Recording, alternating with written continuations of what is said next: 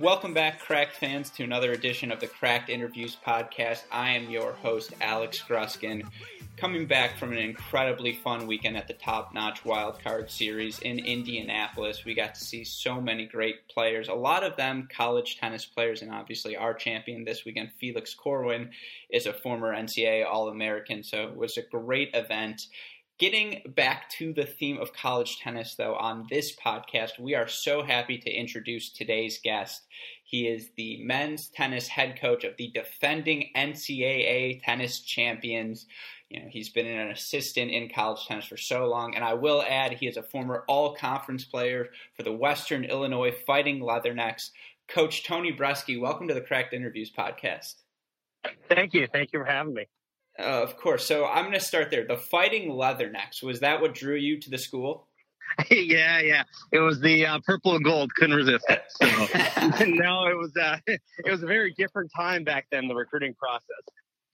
Yeah, I, I, can only imagine. And I want to start there. Obviously, I do want to talk about your time and your steering of the Wake Forest ship. You guys are obviously coming off an incredible season. But just in case our listeners don't know about you, you again played four years of college tennis at Western Illinois, had a bunch of success there on the team. Uh, you know, how did you get involved in the sport, and you know, how did you craft your love for the game? Yeah, sure. Um, so I, I, was a late starter. I didn't start playing tennis till I, was, I didn't play a tournament until I was 13. Um, I played, which you know, soccer growing up, a lot, bunch of different sports, and didn't pick up tennis till, till like I said, till I was 13. So fell in love with it. Fell in love with it pretty quickly. Um, you know, I really enjoyed the um, individual aspect of it. I think, you know, as you can imagine, I'm pretty competitive. So, you know, playing competitive soccer, um, you know, we'd play a good game or bad game or whatever. I just felt like there wasn't enough um, control, say, of the results. So, so yeah, started when I was 13, and then um, you know quickly fell in love with it, and then obviously had a great opportunity to play college tennis at Western Illinois. Well, you mentioned earlier how the recruiting process was vastly different back then. I am curious, though. You know, you've been an assistant coach or a head coach now for maybe 20 years how has your uh, how did your time being recruited as a player maybe influence the way you approach recruiting now? Yeah, yeah. I, I don't know. I, probably not much to be honest. It, just, it was just so different. You know, was, um, there's no internet, no information out there. So essentially, what you would do, or at least what I did, was I, you know, I wrote some schools um, that I was interested in. My, my criteria was pretty uh, pretty broad. I wanted to stay Midwest to East Coast, um, a little bit of a bigger school in Division One, and that was that was essentially it. You know, I didn't I didn't know enough about it. I didn't know the differences in Division One schools, mid-major schools, smaller schools, BCS schools. I had no idea about that. You know, I just knew wanted Division One, um, and kind of on on this half of the country. So I wrote a bunch of coaches. Uh, they would write you back, and you know, you kind of tell them about your ranking a little bit, and send a send a recruiting video on VHS. Um, and that was and that was basically it, you know. And then they would try to call you. There was no cell phones um, at the time, so they try to call you if they miss you. You know, they, they leave a message on your on your answering machine. Hopefully, you had an answering machine at the time, and and then you try to call them, and hopefully you get a hold of each other. So you know, sometimes it was just more a who was more persistent to call each other kind of deal. So um, I'm, I do want to say, Coach, you know, you say no internet, no cell phone, VHS instead of the DVDs you sound like the millennial, but I'm the one born in '95.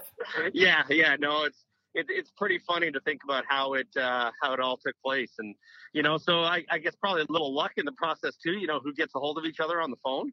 Um, you know, if you hit it off, and you know how quickly a coach is kind of willing to make you an offer and work things out, admissions wise, financially um, that whole kind of deal. So I think uh, very different to, to, nowadays. So I would say my recruiting process probably did not play much of a role in the way I do things now. well, maybe that's a good thing. Um, but just you know, getting back to your start in college tennis, you obviously play four years, uh, but then you you did graduate with a degree in finance, I believe, or went back and got your master's, and took a year to, uh, you know, outside of tennis, you stopped playing, stopped coaching, you know, why is it that you did that? And then, you know, what was it that drew you back to the sport? Yeah, honestly, probably one of the best things I ever did for my career. I think, you know, I got went to Western Illinois, got an I got an undergrad in accounting. Um, you know, senior year studying for the CPA, walked out of it. I said, no chance I can do this my whole life. So, so that was a quick reality check. You know, you kind of get your degree and you're like, well, I'm not going to use this. So I had to decide what I was going to do. Um, and I was lucky enough, my last year we played Indiana State. Um, and I played their number one guy a couple times that year. And, and they had a guy on their team uh, that I was friends with from back home, and um, so he kind of put me in touch with uh, Coach Boland, Brian, who you know seemed to seemed to like my game apparently, or like me, and so he offered me the uh, grad assistant job at Indiana State. You know, young guy at the time, didn't know what I wanted to do. I wanted to try to play some pro. I played a few tournaments, um, not much success. You know, certainly wasn't going to make a lot of money. So um, quickly figured out I was going to go back and get my master's, which I which I decided to do at Indiana State. Got an MBA there, and that's when I first started coaching. Never, ever, ever thought about coaching as a career. Um, you know, just wasn't something I'd ever thought about. Um, but I fell in love with it right away. Um, obviously, at the time of my graduation there, I had an undergrad in accounting, a master's in business, so felt like uh, felt like the business world was calling, and I should give that a shot. You know, or at least my parents did. Um, so I did. I, I went into the business world, went into finance for for a year, and uh, again, quickly figured out I hated that. So uh, I was back to tennis. No, uh, I mean, you talk about getting to Indiana State, meeting Brian Boland. Uh, you know, you're back in the tennis world now, and you, you guys have so much success uh, going to Virginia. Uh, you're there from 2002 to 2010. Obviously, you know, eight years, given what you guys built there, however many straight quarterfinal appearances. I believe that started that streak started maybe in 04. Um, why is it that you stayed at Virginia so long as opposed to seeking out that head coaching job right away? Yeah, I, I think uh, a couple things. You know, I think obviously Brian and I had a great relationship and, and we worked well together. Um, you know, was a big part of it. I think we were very like minded in what our goals were. Um, you know, I had a lot of, um, he, he was gracious enough to give me a lot of influence over the program. So, you know, I, I, I enjoyed that aspect of it. Um, and, and, and I think I was also quite young when I started, you know, when, when I started at Indiana State and Brian was there, I mean, we were, we were, we were children leading a program. I think I was like, I was like 22, 23, is maybe 25. And, you know, we didn't, I wouldn't say we had much of an idea what we were doing. So, you know, I, I started at Virginia pretty young. Um, you know, I, I, I got there and bought a house right away, which was taking a total shot in the dark and that worked out, that worked out great. Um, and so, yeah, so I, I really didn't start thinking about becoming a head coach or moving on until, you know, probably about my sixth or seventh year. Yeah. And now I understand you probably don't want to spend much time talking about what is now your rival school in Virginia, but as I mentioned to you before the pod, I am a longtime Virginia Cavalier tennis fan. I think it was the, the team website. It's like vasp.tv backslash men's tennis. That's how nerdy I am. I know the URL. Um, and the highlights available were just great. So I have a couple of takes I want to run by you if you don't mind. Sure, absolutely. Okay, with all due respect to Skander and Christian, who are a tremendous uh, uh, doubles team during their time, tell me there was ever a better college tennis doubles team than Somdev and Treat Huey, because that that to me was the best tennis I've ever seen from a college doubles duo. Somdev and Treat were great. I just uh, a couple months ago went to Treat's wedding. He's doing well. He's about to make a comeback on the tour. Somdev came. He's getting married this coming spring. Um, unfortunately, not looking good for me to make that. In the middle of the season in, in India, although I'd love to. So, no, those guys were fantastic together. It was, um, you know, they, they hit it off really well. They were great friends, which I think helped a lot, much like Skander and Christian. Um, so that was, you know, they were an amazing combo for us and, and did a lot of great things during our time there. All right, this one's a funny one, and I understand if you want to, you know, reserve comment, but worse, worse hairline, Houston Beric or Coach Boland? that, that's a tough one. I saw I saw H at the wedding. Uh, he's yeah he's struggling on that tournament. so uh, they're they're uh, I don't know. We'll go 50-50 right now. oh, that's a great answer. I think Coach Boland went through a mullet phase, and that's pro- that's like his Federer ponytail. Well, when he goes with the mullet, he takes the cake. oh, fair to say. All right. Well, then, on, on, a serious note, in terms of your time at Virginia, you know, I mentioned guys like Somdev Devvarman, Treat Huey. You've got Dom Inglot, you know, Jarmere Jenkins towards the end of your time, but Sanam Singh, Michael Shabaz, so many guys who went on uh, to play pro careers. And I'm just curious, you know, when you're spending time with talent like that, how do you maintain, you know, helping them balance both college life, you know, academically, athletically, with all that come all that comes with that, plus maintaining their pro career aspirations, you know, maintaining their focus and being able to put the work in to be ready to go on tour after college?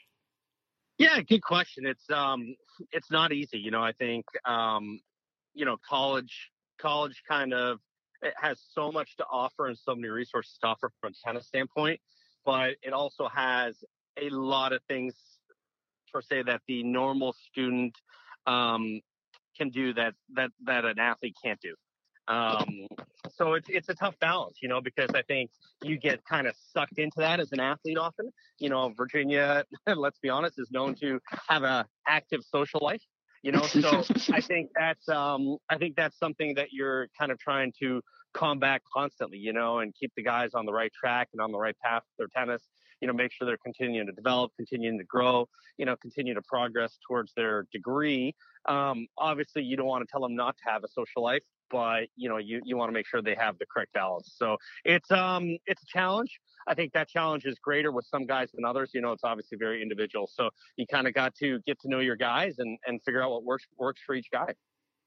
Yeah absolutely and in terms of you know translating what you learned there obviously september 2011 you take over as the wake forest head coach. That's after spending a year in cornell where you win an ivy league title you know you have an incredible incoming recruiting class there, and then right away it felt like you got right on the ground running at Wake Forest. Um, you know, given the success you had at Cornell immediately, given the success you've been able to have at Wake Forest, uh, given the success you even had at, with Coach Boland at Virginia, what were the common traits you saw, you know, er, between all three programs that you've been able to sustain and help you have, you know, success at all each stop you've taken? Yeah, I mean, I think the most important thing is the kind of kids and the kind of people that you have associated with the program. You know, it's just, I think I talked a lot about that in some of the interviews I did after last year when one won NCAAs, and you start to kind of, eh, when it sinks in, you start to kind of reflect and you just think about how many different people it takes from, you know, the players to the support staff to the coaches to, you know, my wife who you should get more credit, um, to, you know, kind of the administration and, and, and I think it's really kind of the culture you develop to be able to accomplish those things, you know, and you have to kind of hit on all cylinders to to make that happen. And you know, I, I think I've seen it enough for years that maybe weren't as good as others, and you kind of quickly figure out why, and then you know you kind of have a, have a couple things missing. And the years that are successful, you really feel like everything kind of um, clicked together. Yeah, definitely. And in terms of Wake Forest, you know, you return to the ACC did you always want to go back to a school like that? Obviously, with Wake, you have Winston Salem right in its backyard as well. Was that the, always the program you were trying to end up at? Yeah, I mean, I think you know, I really enjoyed my time at Cornell. It was very different to what I was used to. You know, at UVA, being in the Ivies, it's um, obviously a great academic school. You know, for me, probably a little bit of the culture shock was maybe the lack of emphasis on athletics, which I knew going in. Um, but it was it was very different. You know, a little bit of a different um, mindset from a support standpoint and the expectations. I was very lucky there. I inherited a great group of guys that were pretty motivated to win an Ivy League title. You know, Cornell had never won an Ivy League title in the history of the conference, and that's a that's pretty storied conference there. So the guys were really motivated to do that. So I really enjoyed it. Um, so I would say that I wasn't necessarily uh, ready or looking to take the next step. But when Wake Forest opened, I was pretty excited about that opportunity. You know, having competed against Wake when I was at Virginia, it's just it's a special school. You know, it's uh, with the addition of the HP event there, and you know the academics and the facilities and the ACC. It was just um, you know too great an opportunity for me. Yeah, definitely. And you talk about that first year you know, obviously it's it's a culture shock for all of the players who are receiving a new coach. It's a new system, and you guys come out of the gate 14 and 15. But then, you know, the next year right away, you guys jump up to a top 20 finish, the school's best finish since 2009. Um, you know, what is it that takes place in a transition like that, where from year one, you know, maybe you know under 500, which if you told you know someone who just started following tennis that Wake Forest was under 500, you know, less than 10 years ago, they'd say that's crazy. What what happens in a transition year like that? Yeah, I mean, I think it was just um, it was a tough time. You know, I think Coach Zinn, who's done such a great job at Wake, you know, for many years, you know, he was kind of maybe in a bit of a transition um, you know, and he kind of left the program. We had you know, the one guy that we recruited was ineligible and lost, you know, a couple guys that transferred. And so, you know, I was left with some scholarship to work with in January. I decided not to really pursue any scholarship players that year. I really wanted to, um, you know, I knew I was going to be here for the long haul, so I kind of had a plan for what we were trying to do. Um, it was uh, it, it was an interesting year in that you know we had a losing record, but in many ways it was actually a great year. You know, we we went 0 and 26 in the conference at five and six singles and 0 and 13 at at three doubles. And I think we were still able to pick up four or five conference wins. So the guys at the top lineup, the top four guys that were returning, did a great job of kind of setting um, the culture and the tone for years to come. And you know, we brought in a, a solid recruiting class. I I think um, you know, we we brought in eight guys, eight American kids, you know, which is which which is funny with the culture of college tennis to think we brought in eight guys and not one of them was foreign, you know. But I think it was kind of just the way things worked out and what we were trying to build here, and and we kind of built off that for years to come. Yeah, and you know, fast forwarding a little bit more to 2016, you know, that was really a, a big jump for you guys. Uh, you you guys, you know, reach all, or you have the senior class in Romain Bogaerts, John Ho, uh, Anthony Delacour, Sam Bloom, Brendan Henry. Your first recruiting class. Um, you you know, when you go through that point, sure that that's when Virginia's at the top, but you have schools like Virginia, Wake Forest, uh, North Carolina, even Florida State in the ACC. You know, what did it mean to make that jump into that level and to be able to do it in a conference like the ACC where you have all these schools pushing your team? Yeah, it, it was it was big to kind of get over that hurdle. You know, I think even the year before, 2015, where we we added Noah Rubin, you know, who was obviously kind of helped change the um, I'd say perception of our program in many ways. You know, we were able to get in the top 10 that year, and then year after 2016, um, you know, to be able to win the ACC championship. When you look at Virginia's team, they were pretty stacked that year. You know, so to be able to get over that hump and um, you know, and kind of establish that we were a top five kind of tennis program there was was amazing. You know, and then the year after, I think you talk about the ACC. I think I think we were one in the country going to the tournament, Virginia two, UNC three. So um, obviously an incredible conference that just um, you know keeps pushing to get better. Yeah, well, you, you mentioned the name Noah Rubin.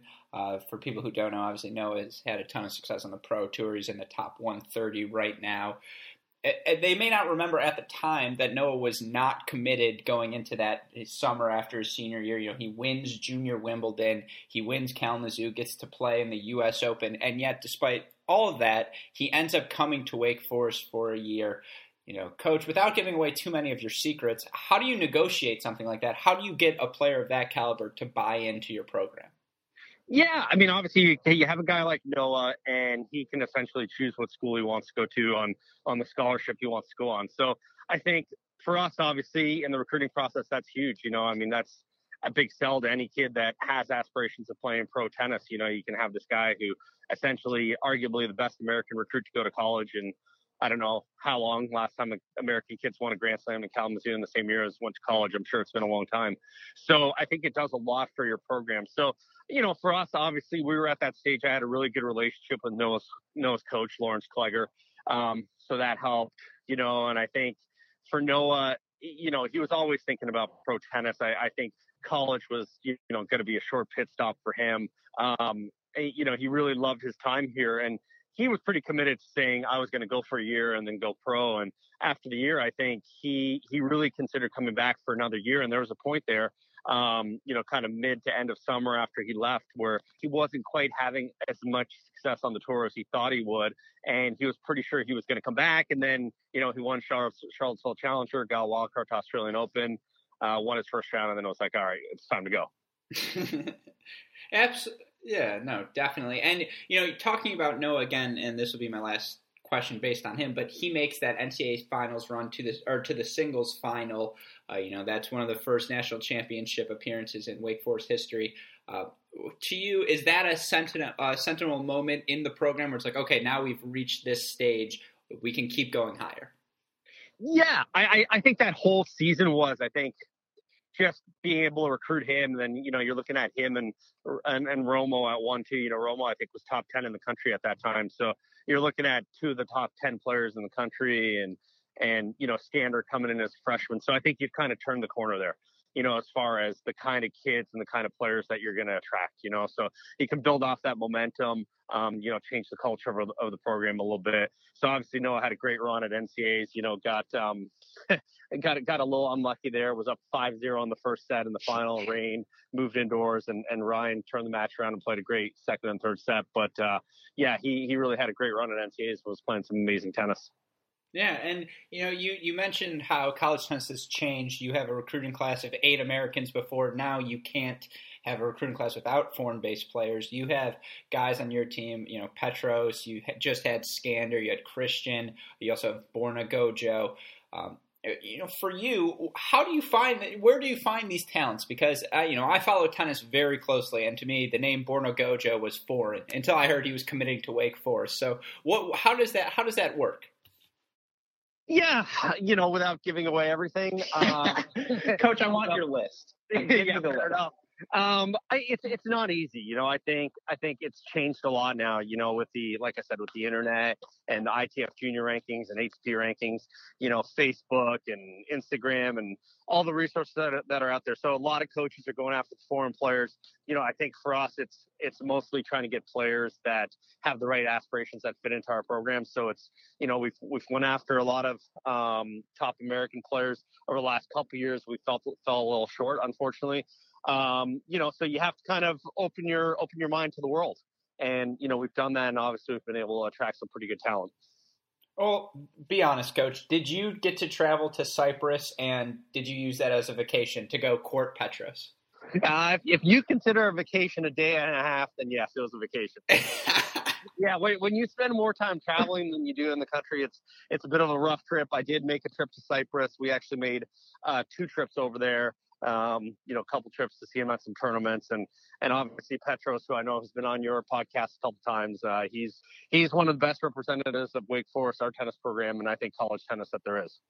Oh, absolutely. And yeah, I, am just saying, coach, I would be scheduling, oh, I, I, found this talent in Tunisia and I just have to go there. I'm sorry. Yeah, uh, I don't know. You got to make a trip to Tunisia. You might want to pass on that one. I'm just keeping it open. That was the most exotic country that came to mind. But, you know, even before we get into uh, last season, and I promise we will, I, I do want to take us back to 2017. That was the year your team reached number one in the country for the first time. As you guys beat Virginia, you guys end up winning the ACC tournament championship.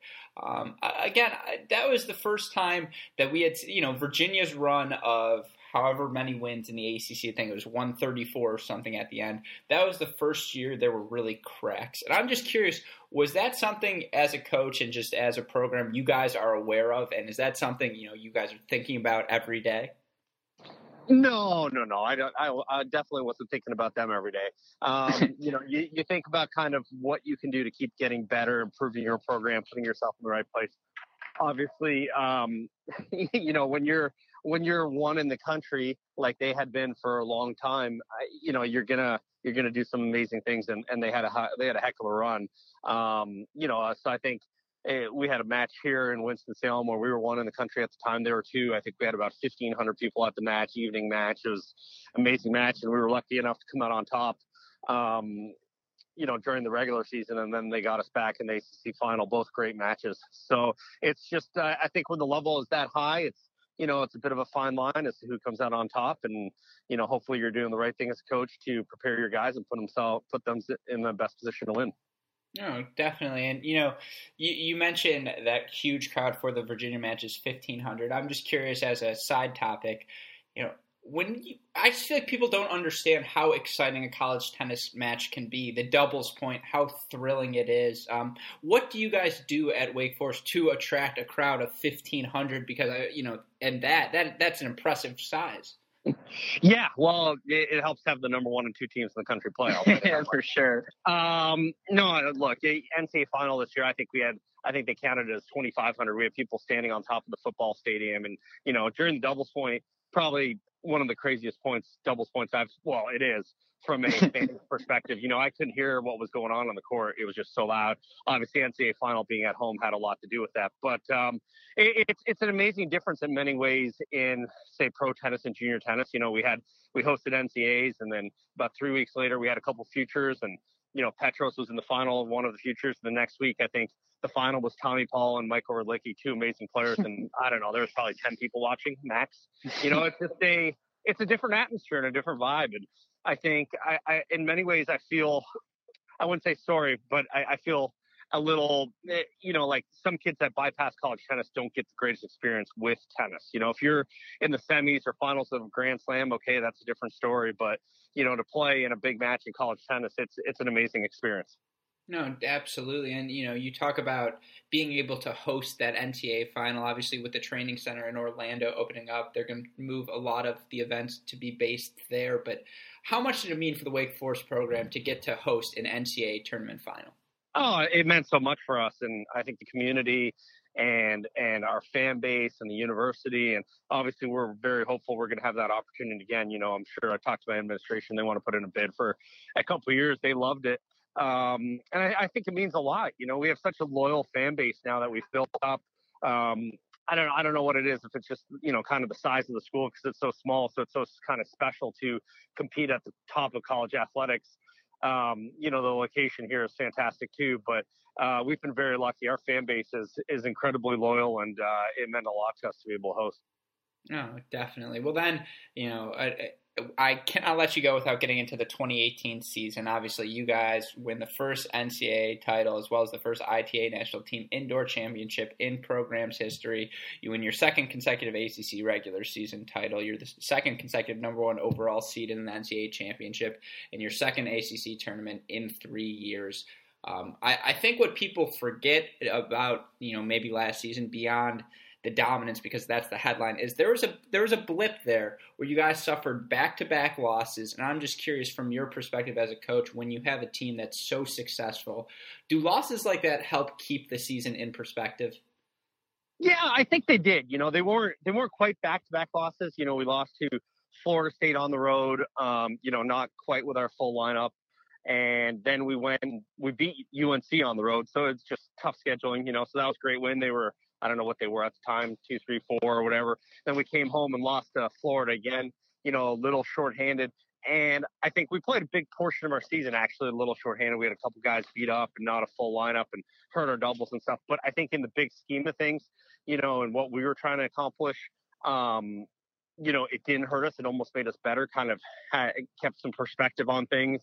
You know, I think uh, it's it's an incredibly long year in college tennis, and sometimes you know in the heat of the moment we all we all care about winning the match, but I think sometimes some coaches lose perspective on it a little bit more than others. You know, to kind of uh, be able to figure out what's important for your team. So for us, actually, I, I thought playing without a full lineup for a big part of the season helped us quite a bit. You know, I thought it, it made us a little tougher, and then when we did have our full lineup, um, which really was only in ACCs and, and, and NCAs with, uh, you know, Christian back in singles and doubles and kind of figuring out what we wanted from singles standpoint. It really helped us a lot. Yeah. And, you know, you talk about the losses, you keep it in perspective. You guys are 31 and 2. You're having a ton of success throughout the year, anyways. You know, what's it like as a team? You obviously experienced it a little bit at Virginia as well, but when you have that target on your back as everyone's coming for you, and not only that, but we're the ones with the pressure because we're hosting this NCAA team event. How do, how do you keep your team calm and not thinking about that?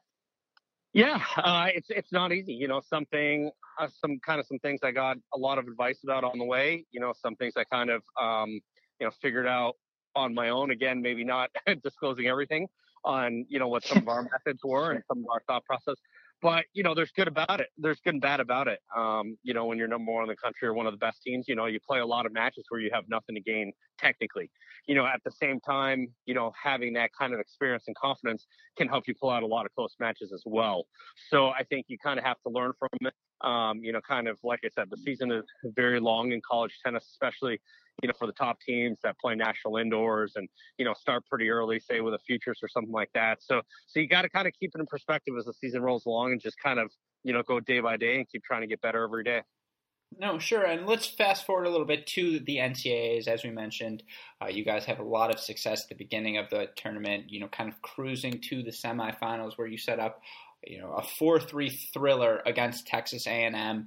Uh, you guys go up three one in that match, obviously, but then you know they slowly start fighting back. Uh, take me through your emotions in that time, Coach? Because I know you are an active uh, watcher of the match. yeah, it was. Uh, yeah, that was a tough one. You know, for us, I think um, we got off to a great start in that match. As far as you know, we played a very, I'd say, for the most part, a fairly routine doubles point, as routine as it can be with you know game at set six, no ad. So we were able to get through a, a good doubles point. We got off to amazing start in singles. You know, we we were really cruising at at, at uh, one, two, three, and six. And when you think about kind of, you know, you only need to get three out of those four with Skander and Christian and, you know, two of our seniors out there plus Petros and Goj, you're kind of feeling pretty good that you're going to get that.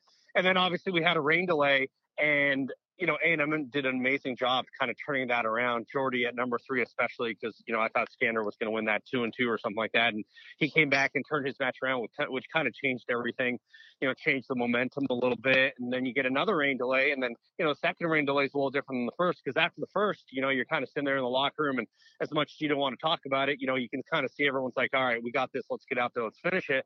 And you're not thinking about getting back in for a second rain delay. And it's now, you know, a little bit of a tighter match. So, um, you know, I, I think for us, you know, Christian Seraphim sealed that match for us at number six singles, 6-0 in the third. You know, what people don't know about him is he actually had hernia surgery about a month before NCAAs, you know, which is crazy to think that he was back in time, sports hernia surgery, went to Germany, saw a specialist, got surgery.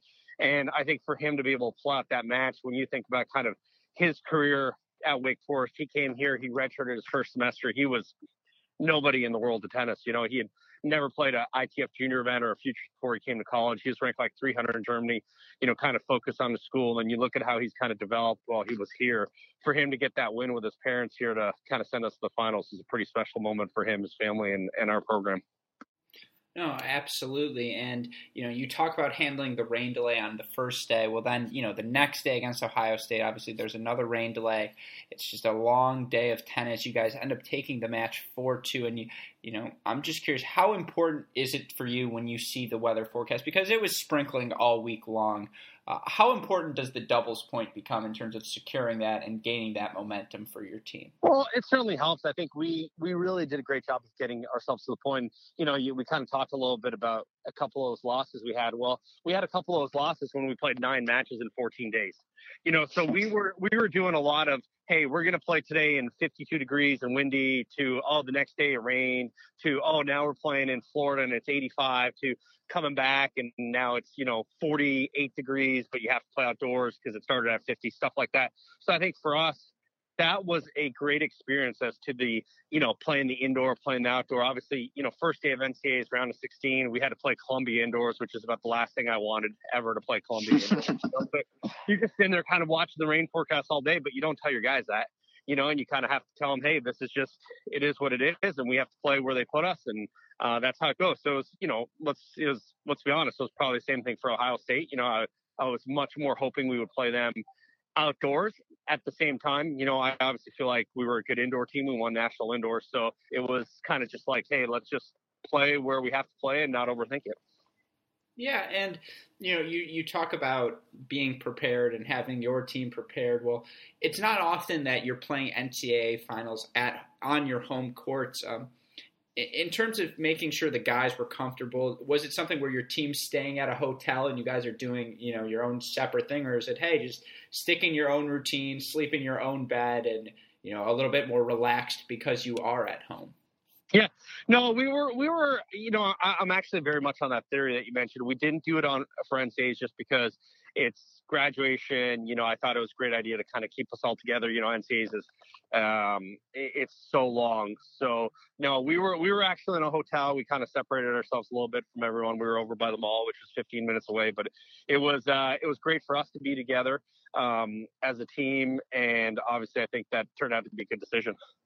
Uh, I would imagine so. Yeah, and and in terms of you know the match itself in the finals, you know such a tight doubles point. You have two decisions going your way, seven five. Obviously, you guys are getting breaks at the end of the match at one and two doubles. Um, at that point, you guys secure the doubles point. You're three points away. You have to like some of your matchups in the singles.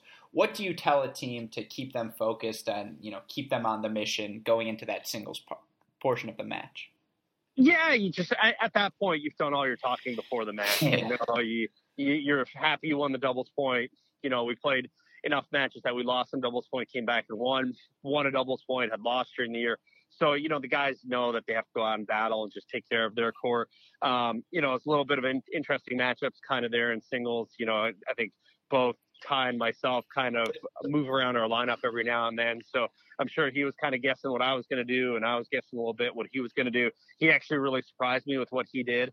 Um, at the same time, I think we had our guys prepared for kind of every option, and and and so then you just have to go out and play. And fortunately, it worked out uh, in our favor.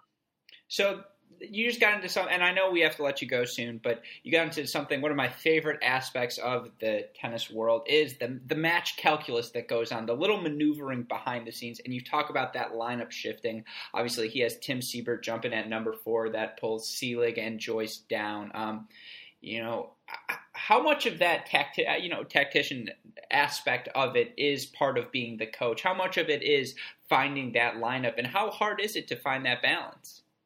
Yeah, I, I think quite a lot. You know, especially for teams that the top teams when you have so much depth. You know, you look at. I felt like we had, you know, up to up to nine guys we could have played, and you know, your guess is as good as mine. Who would have been more successful? You know, so obviously, um, whatever we did at five and six singles in the finals did not work.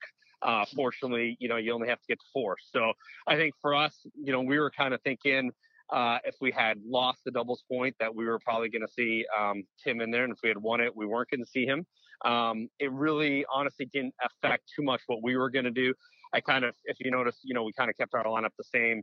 Um, last three matches, we were more thinking we more had a bit of an indoor lineup and an outdoor lineup, and that was going to be our outdoor lineup, and we just kind of went with it and said, "Hey, this is our best. Let's go play." So that's that's what we did. Uh, we were, like I said, I was a little surprised at what they had, but it really doesn't matter. You know, the guys knew it was a possibility. They knew who they could play, and um, you know, I think it just comes down to who plays their best at that time. Well, I, I, think you talk about the adjustments you guys made, having Borna and Skander play as opposed to Skander and Christian. It helped balance out your lineup. You guys are competing at all three spots. And I, I am curious on the Ohio State front. I would make an argument that your guys' national indoor semifinal in 2017, where you know they just pulled that match out 4 3, uh, one of the best matches I've ever seen as well.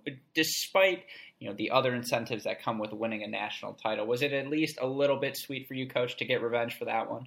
No, no, not at all. I, I, honestly, you don't, you don't think about that when you're playing a national final. Doesn't matter if we beat them ten times, lost them ten times. That match, um, you know, in the semifinals of national indoors was pretty irrelevant. You know, I don't think uh, you can kind of compare the compare the moments there. Um, national indoors is nice, but it certainly pales in comparison to NCAA. So, um, you know, it, it, really didn't matter who we played or who we beat in the finals. You know, we were we were kind of pretty focused on getting that ultimate goal.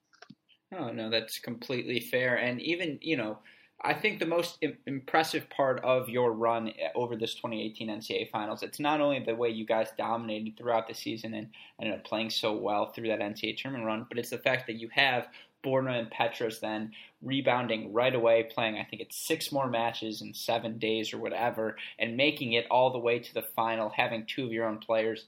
You know, what, did did you say anything to them in between? You know, hey, say, hey, maybe guys, don't injure yourself, relax. This is the fun part, or what is it that they did to to allow themselves to have that sort of success at the end of the year? Yeah, that was, eh, you know, when you look at our year, I think it's kind of a fitting accomplishment, a crazy accomplishment when you think about it. It's, it's actually six more matches in six days, you know, immediately following the next day. So, you know, it's, I think you have that talk with those guys, those two Skander, you know, who was a senior, uh, Bar, who was playing doubles. You have the talk after the match, say, look, it's, it's, it's kind of an individual tournament, so it's up to them. You know they're going to celebrate, you know, so it's certainly not hmm. the it's certainly not the best preparation for the next day and for playing six more days. At the same time, you know, I think we we focus a lot on our conditioning and toughness and stuff like that. So those guys handled it well. Um, you know, I think once you get through the first day there, which all three of them did, you know, that's the toughest day really you know, and once they got through that, I think it was kind of back to business as normal, you know, and from then on, they, they all played great tennis. I mean, Skander played great. He lost to Borges second round. He was up 4-1 in the third, uh, 30-40 you know, so he had a chance to beat one of the best players in the country. And then, you know, for for Petros and, and Goj to kind of make the finals there was, um, you know, an, an, amazing accomplishment. Petros saved three, uh, saved two match points against Torp in the in the uh, quarters, and Goj saved three match points against Borges in the semis. You know, so it was kind of one of those things that was meant to be. And then, you know, the finals was um, incredibly anticlimactic. we had, you know, we had probably again, you know, a thousand to fifteen hundred people there for the semis.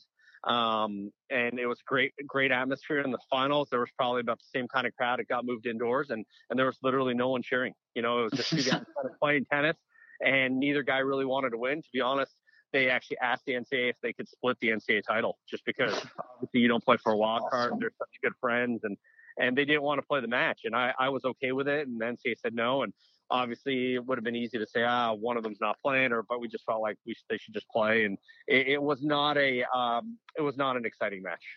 Well, I'll, on that note, Coach, this is your chance. Rebut any conspiracy theory that said they set up who was going to win beforehand. Oh no, absolutely not. They, you know, it was we, we had breakfast that morning. Um, you know, the four of us with Chris, and we kind of just said, look, guys, it's still I, I know you guys don't want to play the match, but it's still at the end of the day, one of you when you're 30, 40, 50 years old is going to be NCAA champs. So, you know, we're not going to coach you. We're going to, you know, help you warm up. They warmed up together before the match, you know, even though they had a bunch of teammates here, that's what they've been doing. Um, you know, so it was a very, you know, there was no celebration at the end of the match. Very match. Like I said, they played indoors. Both guys were a little beat up. You know, I think they had both left it all out there in the semis. Um, so it was kind of, you know, let's get to the finish line, get this over with. Um, and that was really it. Uh, I, am going to save a rapid fire question I have on that as a follow up for later, but I, I do want to ask you quickly about the 2018 2019 team. You talk about Borna and Petros. I am on the Wake Forest website right now, and I see they are both on the roster. Coach, should we expect to see them in the 2019 lineup, and what should we expect from your Wake Forest Demon Deacons? Yeah, I think uh, I think it should be a fun year. You know, obviously, um, Borna and Petros are two guys who I think have a very good shot at making a living uh, playing tennis.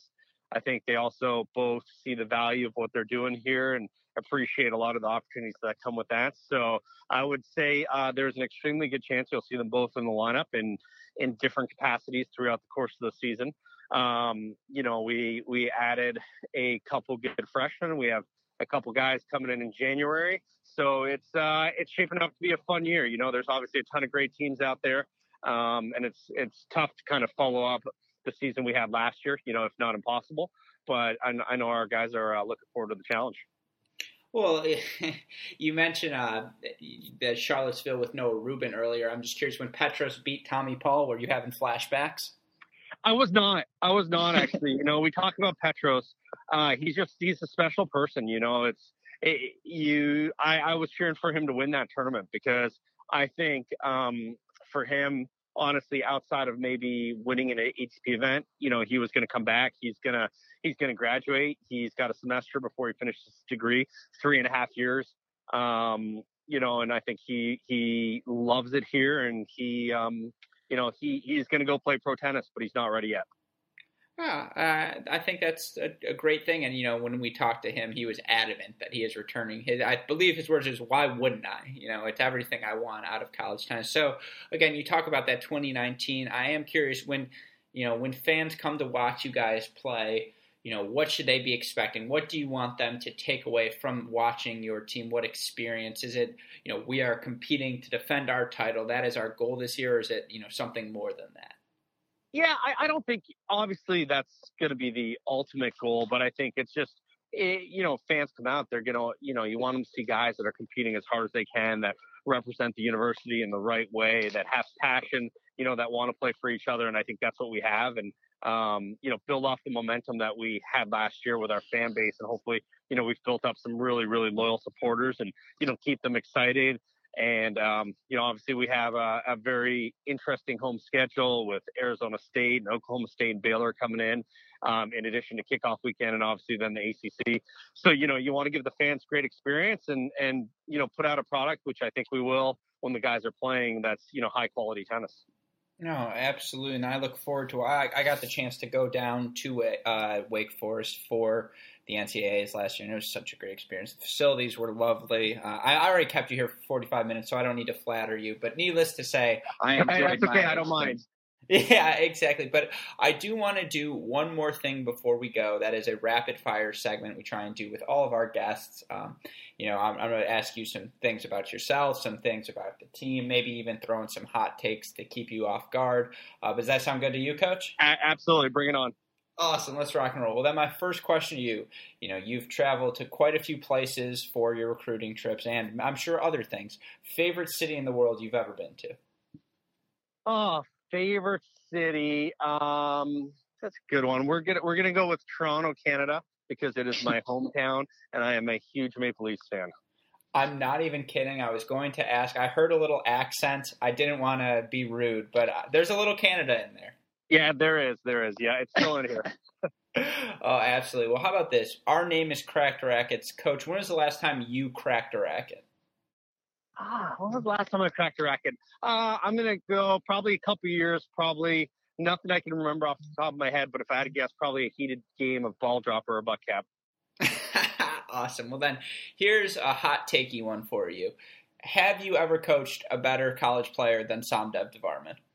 Yeah, tough one. Um, you know, obviously Noah, Noah Petros Goj are are right up there. Um, you know, Somdev got 62 in the world, so we'll see. Time will tell. Those guys got some work to do. Yeah, absolutely. I mean, I, I have that some, about as neutral as I could go. Yeah, that was really well done, Coach. I was gonna say, just the way Somdev his senior year, the guy just didn't lose. I mean, yeah, he, yeah, he was really good at never losing. So I, I like that. yeah, that's that's a skill for sure. Okay, well then, getting back to it, Coach. The last time you coached a match without your sunglasses. Ooh, you'd like to think I'd go with one indoors, but I think I think most of the time I keep them on indoors too. So I, I am really not sure. Oh, okay. I mean, that's a fair question. I mean, that, uh, I finished a... one without my sunglasses against Texas a few years ago because I broke them during the match. and it's always Nike, right? It, it's it's generally been Nike. Yeah. That's great. Well, how about this?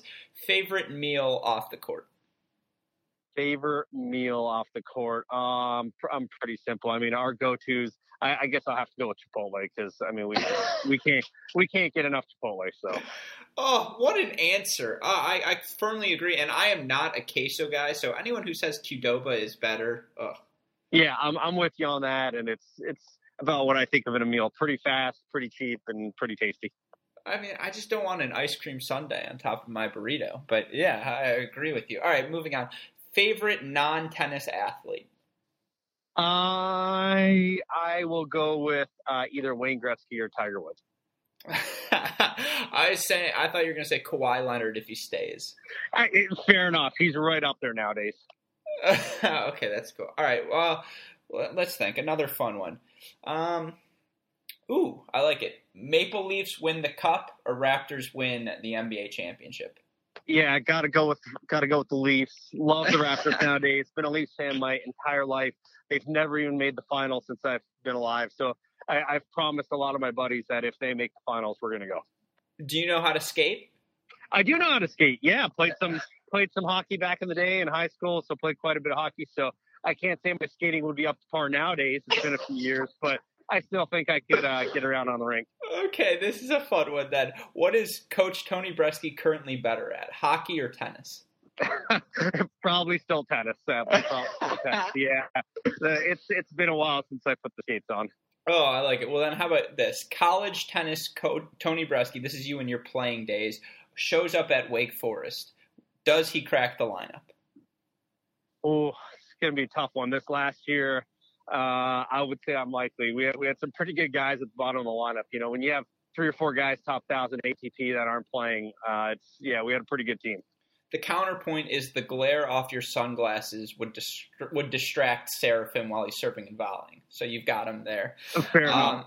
All right, my last question to you, Coach is the 2019 season for the Wake Forest Demon Deacons tennis team NCAA title or bust? no, no.